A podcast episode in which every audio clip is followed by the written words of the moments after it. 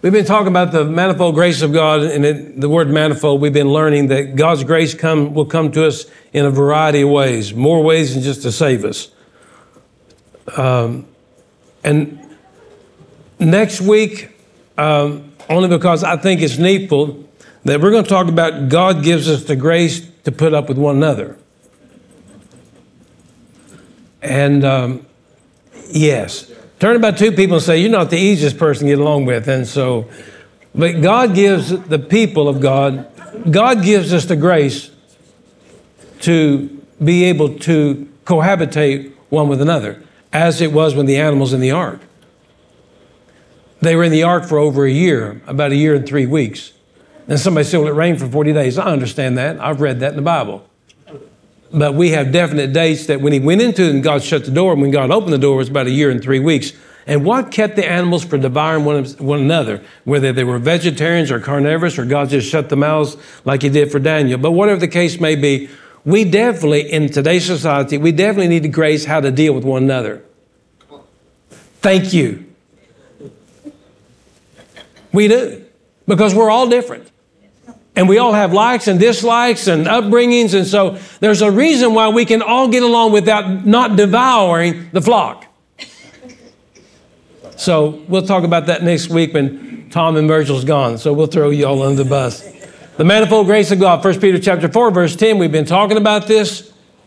And the manifold is the poikilos is a word in the Greek. It means it's a variety of ways, shades, degrees, colors, layers and we use this only as the coat of Joseph color. His mother made him a coat, but it wasn't just one particular fabric, one particular cover, color. It was design, layers, and degrees. Different times of his life, she sewn in a piece of garment. Good days, bad days, seasons. We've been talking about this. And what makes it so wonderful by the time that we get through with whatever God's trying to do in our life is that we are covered in a manifold grace of God, that God has been with us in every season of our life. You can look back on your deathbed and you can look back and say, even though that it wasn't pleasant and even though I didn't have everything that I thought that I needed, but God gave me everything that I really needed and I just needed Him. If you're not there, you're in the right place this morning. Because this is my whole focus in this church is to get you to place to, to get you to settle down. God has a trouble hitting a moving target, and to get you settled down and let Him pour His grace into you in ways and shapes and fashions that maybe you're not really aware of. But uh, in the next few weeks, as we have been the last few weeks, uh, we'll discuss this. Now, I want to I want to go back and talk about one verse for a moment that we found and it's found in Genesis chapter 6, verse 8, dealing with grace. And Noah found grace in the eyes of the Lord. This is a funny deal that because when you first read this, you get the idea and the impression that that Noah did something that was so impressed God that that God did something so special for him, and that's we can't argue with that either way. But the word "found" is the word matzah, and the word matzah means where we get a word for a windrow or something be divided. And when it's divided, something will come out of it, whether it be in agriculture or the, the definition of this word you've heard me say that it is a spring of water coming out of a, of a rock cliff. And the idea of the word matzah, it means that there's something that's divided, there's something that's moved, there's something that's separated, but when it's separated, something is coming out of it. And, and this is what I want to say to you because I want you to get a, a, just a great look at this verse when it says, And Noah found grace in the eyes of God. Noah did something to make God, God's eyes spring with water.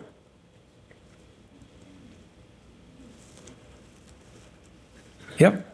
Matzah. It's a spring of water coming from a, a, rock wall. Now, this is not the first time. This is not unusual because of the rock of Rephidim. It's unusual to you, but in the rock of Rephidim in Exodus 17, water came from a rock. Are you with me? Yes. I know you're not new here. Somebody say, I knew that. Please say, I knew that. Thank you. I feel better. Then when the children of Israel not only got manna from heaven, but where did the rock come from? It come from the rock of Rephidim. And the rock evidently followed them. I'm not sure how that worked, But rock was, was spoken to, and, and rock opened up, and water came out that not only facilitated the people of God, but all their animals. So this wasn't kind of, Matzah was not an unusual term. So Noah did something that find grace in the eyes of God, or Noah did something, Matzah, to cause God's eye to spring a leak. Now that's weird. It's not weird, but it's kind of weird. Years ago, I was at Emmaus, and uh, about three days, we just kind of poured our hearts in some men and just kind of just for three solid days, and you know, for those that are familiar with that, you kind of get all ramped up, especially the clergy. We constantly cast out demons, and some leave and some don't leave. And, and, uh, and so the last day that they handed me a letter, and, and it's not, you don't know who it is till you open it up. And I opened up, and it was a picture of a sonogram of a baby, an infant in a, in a, in a, in a, in a mother's womb. And immediately I went to make sure that was not Gayla sent that to me. I mean, well, it was my daughter in law, Micah, at that time. And it was my first picture of my first grandson. You talk about eye allergies. oh, I just, I bawled like a baby. Something made my eyes spring a leak. The baby not doing anything. He didn't wave and say, Papa, you're the best. He didn't say anything. If I can just get you to understand, as sons and daughters of God, that if you'll quit trying to do something to press God, God is so moved just because who you are this morning. When Simon kind of grew up, that he just kind of, and I'll just use Jordan. I've told this, but he was, I don't know how old he was. I don't know. I'm going to pay five. I don't know. We played T-ball. He played T-ball. They call him the hammer. And he's about five, and he's built like a forklift. And and and I told him one time, I said, listen, the first year he played out, he was horrible. And so I worked with him a little bit, and I said, listen, I said, listen, I'll tell you what to do. If, if you'll practice, if you'll practice, you know, I'll pay you five dollars for every one you hit on the fence. Not not because he can't run, you know. He he couldn't run. He was just he wasn't fast. So everyone you knocked over the, the field, the, the fence, I'll give you five dollars. He said, All right, play T-ball. I think the record was two. I think he had 37 that year. he did. He just tapped it, looked like John Daly hitting a golf ball. Boom! And so finally I kept, I kept telling coach, pull him out, pull him out of the game, pull him out. Don't let him play.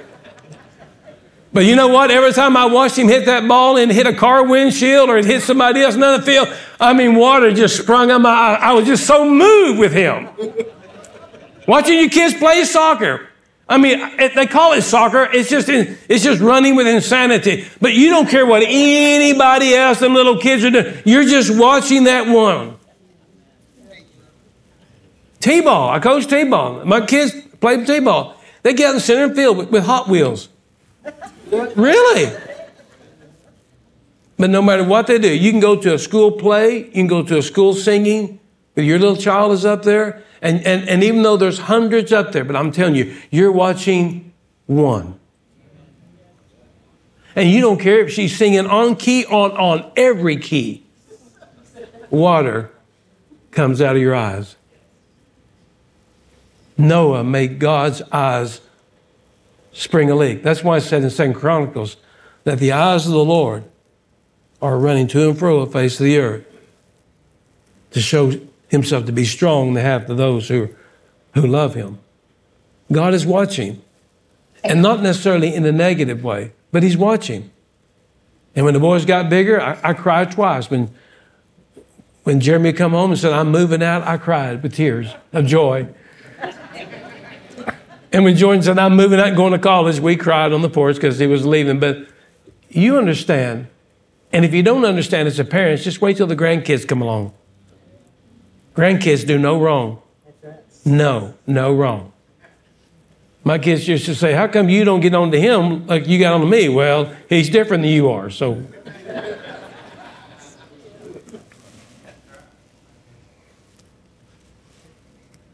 That's why Matthew chapter 24, verse 37, it says, Jesus said, as it was in the days of Noah. It's kind of a bad translation. It should be called Noah's day. Noah's day. It's Noah's day. It's the same thing as saying the day of the Lord and the Lord's day. This was Noah's day. This was Noah's opportunity for God to be glorified in him and to glorify him at the same time. This was Noah's day. And I will tell you right now, it wasn't, the scripture says that, that it, they never talked about the evilness on the earth. He didn't talk about the wicked on the earth. There's more people in churches right now are wasting time talking about the wicked. I don't have time to talk about the wicked. I want to talk about the righteous and what God is doing in your life. Amen. If you signed up for diesel mechanics here, I ain't got time to tell you how to make a cupcake you enroll in the mechanics of the righteousness of God. And the righteousness of God comes only through Christ alone. And in that, in that, ladies and gentlemen, there's strength and there's joy. And every time that we begin to, as we worship this morning and lift our hands with honesty and sincerity, I'm telling you, the same thing happens as this that something springs and leaks out of the eyes of the Father. And some maybe say, well, they play off key. And they sing off key and they're not in tune. And, and God said, it doesn't matter because their heart is turned towards me. The Bible says that Noah found grace in the eyes of the Lord, or Matzah, Noah caused a spring of water to flow out of the eyes of God. Now, as we begin this morning for a minute, the word grace twice is used in the Bible. One in the New Testament is called charis or haris, and Haris only means, it's a political term, it means that the superior, which is the king, would render everything was needed to the inferior. That's the way it was. And it was a political word before it was a religious word. Paul picked it up. Christ has it all, we have nothing, so he gives us everything. But the Old Testament word for grace is a word called Cain, C H E N, Cain.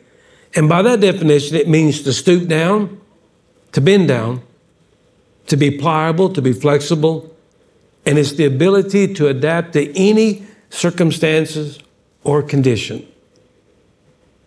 And the reason why that's so wonderful is that back then, without the workings of the Holy Spirit in people's lives, they were apt to do anything. They had a spiritual squirrel mentality and off they would go. But God's grace was so great because His Spirit was not in them yet as it would be as it would be in the new birth in the Acts chapter 2. So what he would do, that God had enough grace that no matter what position or condition they were in, he had the ability to be pliable, to be flexible, and he could adapt to any done thing that they would pull if they belonged to him. It's kind of like your hand. You have the ability to grip, be flexible, grip certain things. God had the ability to grip and the great thing about it, this word grace in the Old Testament is a reminder that we're not in this thing alone. No matter where you are today, God has the ability to get a hold of you and bring you back to a place where you should be. Now, in the New Testament, it's found in St. John chapter 14, verse 26. But the Comforter, which is the Holy Ghost, shall and the Father will send in my name that he'll teach you all things and bring to remembrance whatsoever that I've said unto you. Now we've talked about this, but I've got to I've got to cover this base. The word teach. The word teach is a wonderful word, and um, the the word teach that means pupil. Didasko is the word used as the pupil. Didaskolos is the word used as the professor. So we have a professor, and we have a pupil, and now then the professor is teaching the pupil. So the word teach, by definition, is where we get a word called scolios. It's a Latin word where we get a word for curvature, scoliosis. By definition, scoliosis means that maybe that your back or a limb, something that was born straight, or maybe it wasn't born straight. It was intended to be born straight, but now then it's it's been bent, it's been reshaped, and it's been redirected. Scoliosis, in the reverse as negative, is that when God sends the Holy Spirit to your life, He's going to do something. He's going to teach you. So let's let's let's start this over. Let's say Who's the pupil? Say we are. Who's the professor? God is by the Holy Spirit. What has He come to do? He's come to reshape, rebend, recalibrate your twisted thinking. You started out straight in the church, and then somebody stuck their tongue out, and it kind of just did this to you. Somebody hurt your feelings, and then you got bent over. Somebody said something, wrote you a letter, somebody did something to you, and it absolutely it twisted you in the wrong direction. And the good news is here this morning, if you're twisted and you're bent out of shape, and if you're out of shape and your mind is contorted and all these things where you can't even function as a human being, the Holy Spirit's got good news. If you let Him do what He wants to do, He will realign your curvature. He will teach you. He will untwist your twistings. He will unbend your bending. The Bible said in the, in, in, in the book of Luke, I believe there was a woman all of her life, she was bent over, never could look up. And Jesus come along the Sabbath day and stood her straight up, and they were mad because he did on the Sabbath. And he said, Of all people, does this woman not have the right to be able to stand up and be straightened out? You have a right to be straightened out this morning. Right thinking, right thought process, a right mind. And it only comes with the Holy Spirit teaching you because sometimes we can get messed up with religious teachings. All I can tell you is this the greatest thing that God ever did for me, He got me out of twisted teaching and He allowed the Holy Spirit to come in my life and He began to untwist the scoliosis that was in my life of my thought process, my thinking, all these things. And now then, I think with a right and correct mind. Let God do that to you. Don't raise your hand. You ever been hurt? Lied to? Used? Misused? Absolutely. And it does something to you. It messes with your mind. It messes you up. It knots you up. It contorts you. Let the Holy Spirit just kind of move in today and let Him teach you some things. Just let Him speak to your heart. God's grace has the ability to adapt to any and all circumstances in order to reshape and redirect our mistakes and our mishaps. Anybody here besides me and uh, I'll pick one. No, I won't. Anybody besides me, me and Danny DeBork ever done anything dumb? Thank you. Doesn't it mess with you?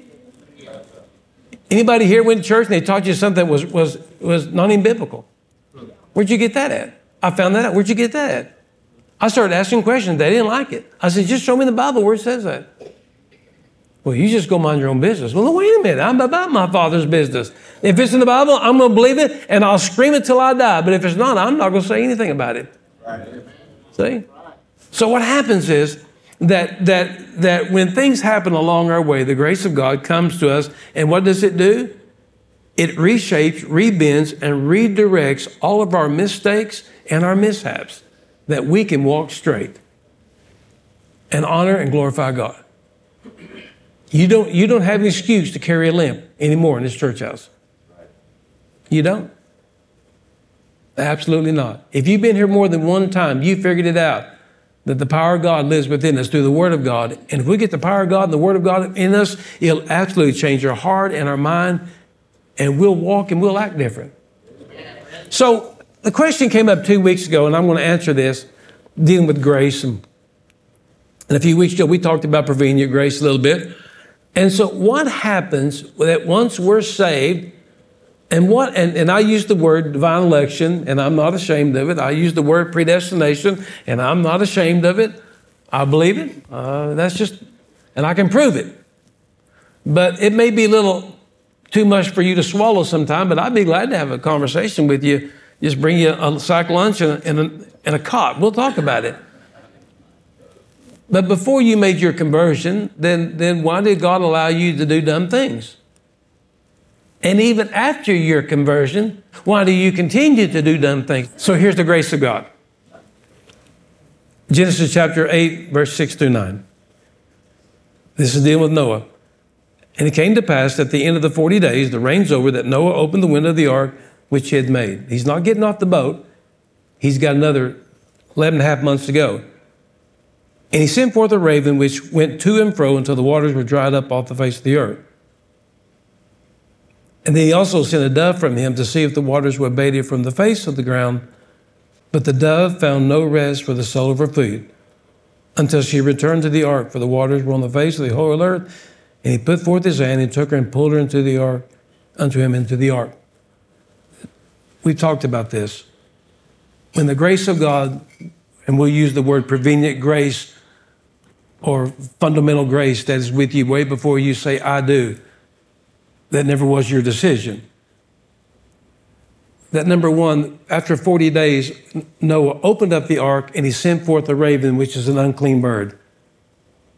And the Bible said it went to and fro, not back and forth. And it went to and fro until the waters dried up. It means it never came back to the ark.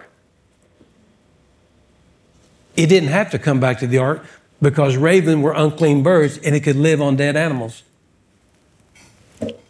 And there was enough dead material that it didn't have to come back to the ark. It could live off one dead thing after the other. And it never came back. It went to and fro from one dead thing to the next thing. So the next thing he did, he turned forth a dove, which was a clean bird, which represents the Spirit of God. And the bird, even though that it light, lit or lighted on dead things because it had no other place to light, it could found no rest for the soul of her foot. She couldn't eat dead things. So she had to come back. And the father reached his hand out and brought her in. Way before you become born again, the reason why that even though you landed on some dead things and did some stupid things, but deep down in the middle of the parking lot while everybody else was having a grand old time, you could not stay there. Something in you was screaming and hollering, this is not the life for you. And everybody's having fun and everybody's shooting fireworks, and that's inside the car. I mean, everybody's just having a grand old time and popping this and popping that and doing that and drinking that. But you're sitting in the back seat with tears running down your eyes, saying, I don't belong here. You know why? Because little did you realize God was going to call you into his saving grace. You just wasn't aware of it you could not land on dead things and stay there because that's never who you was. Oh, you landed on a lot of them, but, you couldn't stay there. And even though after you got saved, and even though we get saved from time to time, we do dumb things and we land on dumb things and say, that's probably not the smartest thing I could have done. But isn't it, aren't you glad for the grace of God that He would not let you stay in that condition? My soul can find no rest until it finds rest in thee. Isn't it amazing that we, we make up our minds that God, the, the church is, is, is, is, is a falsehood. The whole thing is fabricated. I don't believe any of it. I'm going to stay home. And after about the second week, you go, you know, I need to go back to church. That's the grace of God. Because you cannot, if you're born again of God, and if you're called by the Holy Spirit in John 6, if you're called to be sons and daughters of God, watch this. You can find no place for the sole of your feet outside of being in the presence of your Father. And all this other stuff, it doesn't satisfy you. You know what that is? That's the grace of God. And while you're out there doing dumb things on a regular basis, God said, Well, I'll just show you. No, that's not going to show you anything. You know what He does?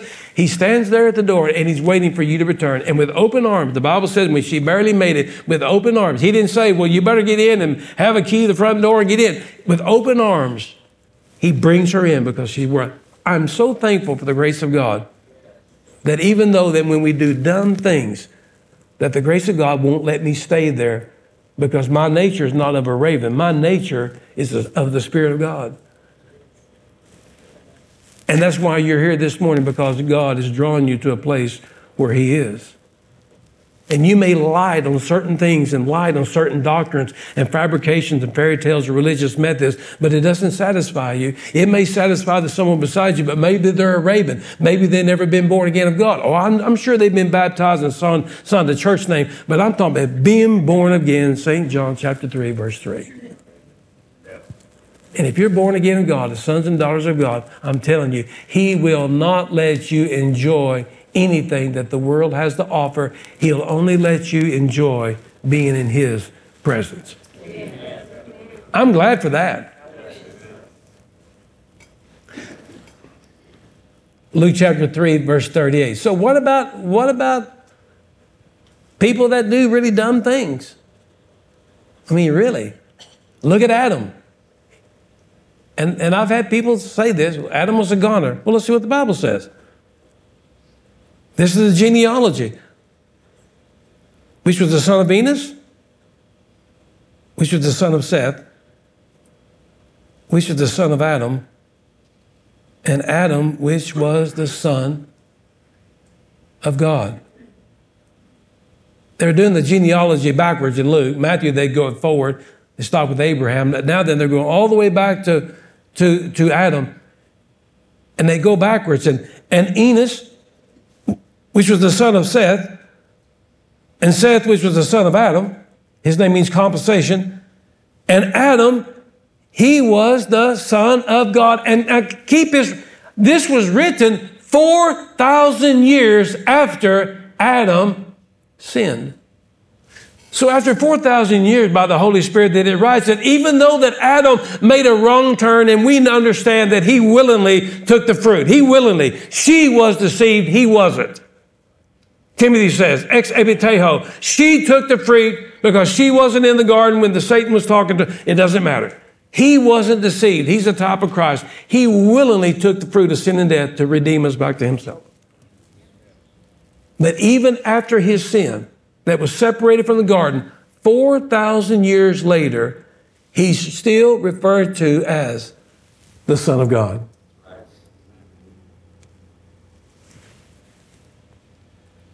That should be good news for the Miller family. That should really be good news for the Resendez bunch. I know that's right. In spite of my dumbness and in spite of my wrong action, my heart is towards you, but I've always been a son of God. And because I've always been a son of God, that there's a moral compass set within me that I cannot escape. And it's the magnetic pole that's drawn me to God in His presence. Something like this might have been recorded in spite of my failures and my poor decisions, which had brought upon my family an adverse effect I still have that seed in me. Sister Eve. Eve said this. Even though, in spite of, the, of all my failures and my poor decisions, Eve said, and these poor decisions had brought an adverse effect upon my family but there's one thing that I'm confident it was promised by God in the garden in Genesis and 3 and 15 that out of your seed will come the one that will crush the head of the enemy.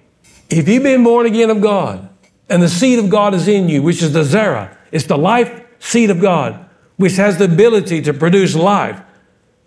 I'm here to tell you right now, even though your failures and your disappointments and your divorces and your disruptions and your bad decisions, here's what I'm telling you. I don't, I, I don't encourage anyone to have poor decisions and, and, and bad health, uh, I mean, bad social skills. I'm just telling you that if God's seed is in you, it will accomplish what it was supposed to accomplish when He put it into your life. Now, somebody said, Well, so does that mean I can live like him? No, you know you can't. Eve finally realized it. It's in me. It's in me. I did a dumb thing, but it's in me. The power and the promises of God, ladies and gentlemen, is in you. And here's what I want to say to you before we go home your enemy is trying to talk you out of what God has placed within your life. I'm trying to put you in an environment where we're trying to fertilize you and water you and let this thing grow to become everything that God said you can become. Everything. And I don't mean rich and famous and prosperous. I don't mean that. I mean have power and glory and might and honor and integrity and humility and meekness and all these things, kingdom minded, kingdom righteousness. Because I'm living in the kingdom now.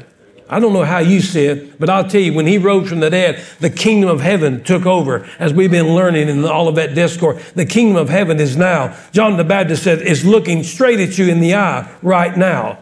I'm in that kingdom right now. I'm not waiting for an unknown space and time. The King of heaven lives in my heart. He's reigning in my heart. He's ruling in my heart. And regardless of what's going on in my life, the King is controlling my thoughts, my mind, and my actions, no matter what the world is doing. Jesus said it. He said, This world has nothing on me. Has nothing on me. Yeah. So one of the problems when we do sin, here's here's got to be handed down. Genesis chapter 4, verse 7. God's having a conversation with Cain, and Cain's a whole lot like, like a lot of people that you, you used to be like. God gives the instructions to Abel. It's called the law. The first mention, uh, because of the sacrificial of animals was used to cover and atone. The word atone means to cover, that's all it means. Uh, the same word as kaphar in Noah's ark. The word kaphar means atone, cover, it's the same word. He pitched it, it's the same word, kaphar. He pitched the ark top and bottom, means the atonement. The blood of Jesus atones us from future sins and past sins. It's a picture of the ark. Rain coming down and rain that's already there.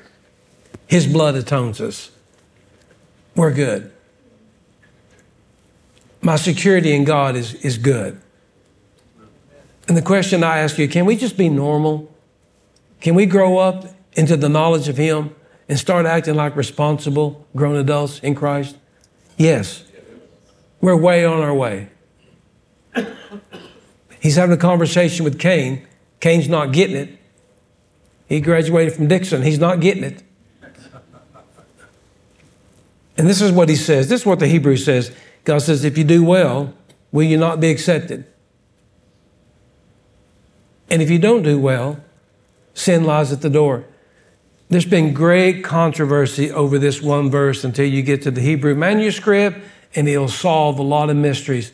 The word sin lies at the door. If you had a King James Bible, you're going to say, and sin wants to rule you and you, and he's hiding behind the billboard, and he's going to get you, and he'll suffocate you. You need to just get that out of your head. The word sin lies at the door or the threshold. The word sin is a word called kata in the Hebrew. It is the only definition for sin offering. There's 12 or 13 in Exodus and 2 in Leviticus that use the word kata in its sin offering. So here it is. Let's clear the mud up. Cain, I've given you instruction what I want you to do. I've given you instruction. I set the instructions by the pattern of the sacrificial offering of, of the blood of animals. This is what I want because it, it is foreshadowing my son that will offer up the the shedding of blood. There's no remission of sin. And and my son jesus you don't know that but he will fulfill this. So this is what i want. And he said cain the, the, why is your countenance so frustrated? Your countenance is falling. If you do well will you not be accepted? You don't have to pout don't come in here pouting.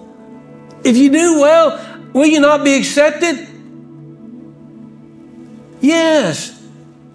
But here's better news. But if you don't get it right, there's a sin offering at your feet. Now, what does that mean? His brother, his brother had lambs there in the presence of God. Where they offered up sacrificial worship. And we talked about this about a year ago. I mean, these boys were old. They've been doing this for a long time. This is not just little kids in junior high. I mean, they've been doing this for a long time. But anyway, and that's why he's so frustrated because years has been going on. But he said, he said, I want you to get it right. You're my creation. I want you to get it right. But here's the good news. Even if you don't get it right, there's a sin offering at the door and it desires to rule you and have control over you. Now, what does that mean? Well, let's put it in Greek. You'll understand Greek. 1 John 2 and 1. My little children, these things that I write unto you, that you sin not, that you get it right. But just in case you don't get it right, you're out of luck. You're going to you know where. If you goof up, my little children, and you don't get it exactly 100% right all the time, you're going to go to hell. That's what it says, I think. No, it does not. He said, My little children, these things I write into you, I'm telling you, sin not. hamartia is a word, don't miss the mark. Don't get off. Don't get twisted off. But if you do, here's the great news. I explained it to Cain, but you have an advocate, Parakletos, the Holy Spirit, that will help you. It's through Jesus Christ, our righteousness. You see, this thing about compensation and restoration, God would always prefer restoration over alienation, isolation, and abandonment for his own. What he was telling Cain, what I'm telling you this morning, that we all are subject to run off the road and make mistakes. Don't sin. And I don't, I'm not talking about pimps and prostitutes and plumbers. I'm not just talking about that. I'm talking about getting your feelings hurt. Because if your feelings get hurt, then you got a pride problem. You have a pride problem. And I think one of the greatest things that we can do that if we get to a place where we absolutely just run off the road from time to time. We understand, God said, I understand because you're still in a human nature and a human body. But here's the good news, like I explained to Cain, and this is what Cain said Is my punishment too great to be forgiven? Is my iniquity too great to be forgiven? That's what Cain asked him even though that he murdered his brother, even though that he reacted and God tried to talk him out of it and, and he wouldn't listen to God and he went and he murdered his brother and he got to the place where it absolutely hit him square in the eye and finally came to came to a place of really repentance and said, I, I think I've gone too far for God to forgive me. Now hear me this morning, we're going to go home. The only sin that God will never forgive is one that's not repentive of. The only sin that God cannot forgive is the one that has never been asked for forgiveness. And no matter what you've done, if there's something within your heart that's saying, God, I probably shouldn't have done that, I want you to forgive me. There's no sin that you can commit that God cannot forgive you of. Now, someone's going to throw in the blasphemy of the Holy Spirit, and we'll talk about that at a later date. But I, so this morning, the grace of God gives us the ability to repent. If God didn't give you the ability to repent, and then we can never be forgiven. So when we make a mistake, little children, and we get off the wrong road and the wrong path, and we may respond in a different way, here's the great news that we have an advocate named Jesus Christ, the Holy Spirit of God. And the word that Parakletos is so important is because the word is connected that He's our advisor, He's our attorney, He's our lawyer, He's the one that calms us down. It's kind of like a word called parakaleo. The word para is beside, and kaleo is that where we get a word for call, He talks to us. And this morning, I'm glad to tell you that even though we find ourselves alone and lost in the wrong direction, the Holy Spirit will attach Himself to our life and He'll just talk to us. It's all right.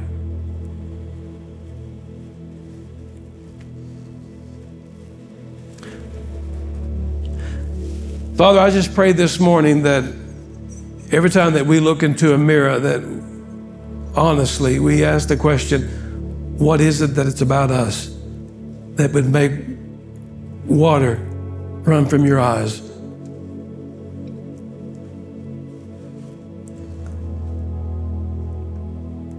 As we begin to examine our report card of last week and last month and last year, that we begin to show God all of our F's and D minuses and saying, God, there's, there's really nothing here that is attractive.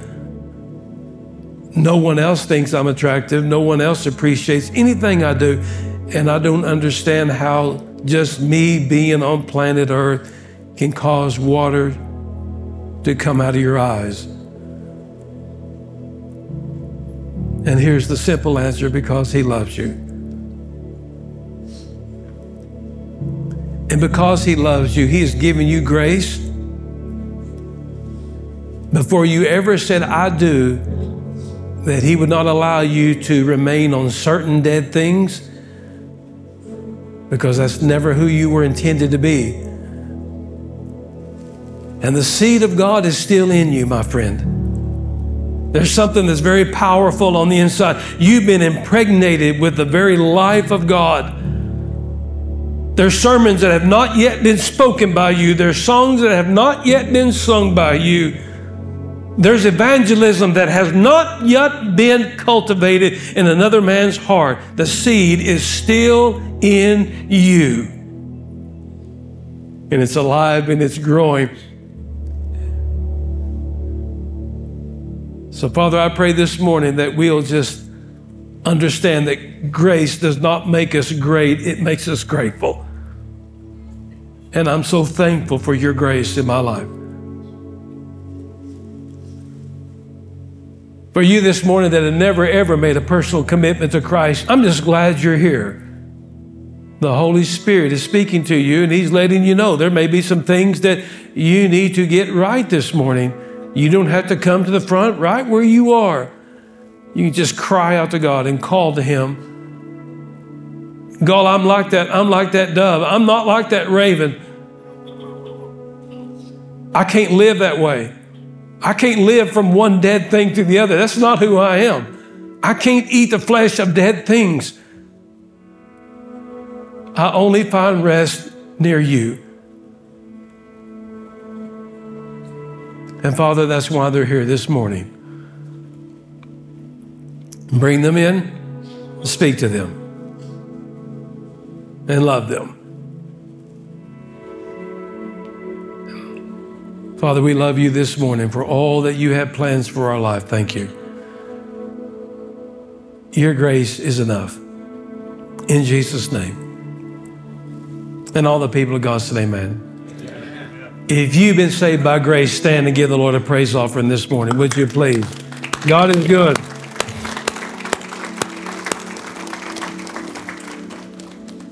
Isn't God good? Amen. Man. Communion servers, please make your way this morning. Jeremiah 31 3 says, With cords of loving kindness, you have drawn me with your goodness. As the moth is drawn to the flame of the candle, so Lord, I'm drawn to you because of your goodness. So here's the homework for this week. Don't get overwhelmed what other people are doing. Don't get entangled with the, uh, the affairs of other people's lives. just realize this morning because that you said yes to Jesus, because he said yes to you first. The most silliest things that you do along the way, singing at volume 10 behind the steering wheel of a car, you're making water spring out of the eyes of God. When the children's church next door is singing a song in a cappella and all of them are off key or on every key, I'm telling you that God is telling all the angels to knock it off. He wants you to hear. Because the Bible says that out of children comes perfect praise. And water comes out of the eyes of God to those who simply, with childlike faith, live for Him. So you may say this morning, well, Reverend, I don't have it figured out. Well, none of us do. Just live for Him, let Him love you. He's put you here in a good place this morning. That night, Jesus sat with his disciples and he said, For 1,500 years, you've been celebrating the ordinance of Passover. They took the unleavened bread, which represented no sin. But Jesus said, Now then, I am the manna that comes from heaven. And if any man eats of me, that he will never hunger again. And then he took the cup and he said, For 1,500 years, you've been celebrating the the ram's blood that was taken and placed in the shape of a cross that when the death angel came that night, Abaddon, that he would pass over that house. The Lord looked at his disciples. He said, I am the Lamb of God, which John bare witness to, that takes away the sins of the world. And my Father, in just a few short minutes, will take my blood and place it in the shape of a cross for the forgiveness of your sins. Do this and remember me. Holy Spirit, would you teach us something this morning? Would you remove the, the curvature from our minds and our thoughts of traditions of men? Would you unravel our raveled thought process? Would you please straighten out our contorted thoughts?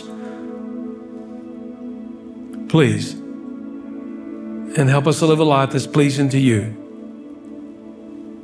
In Jesus' name.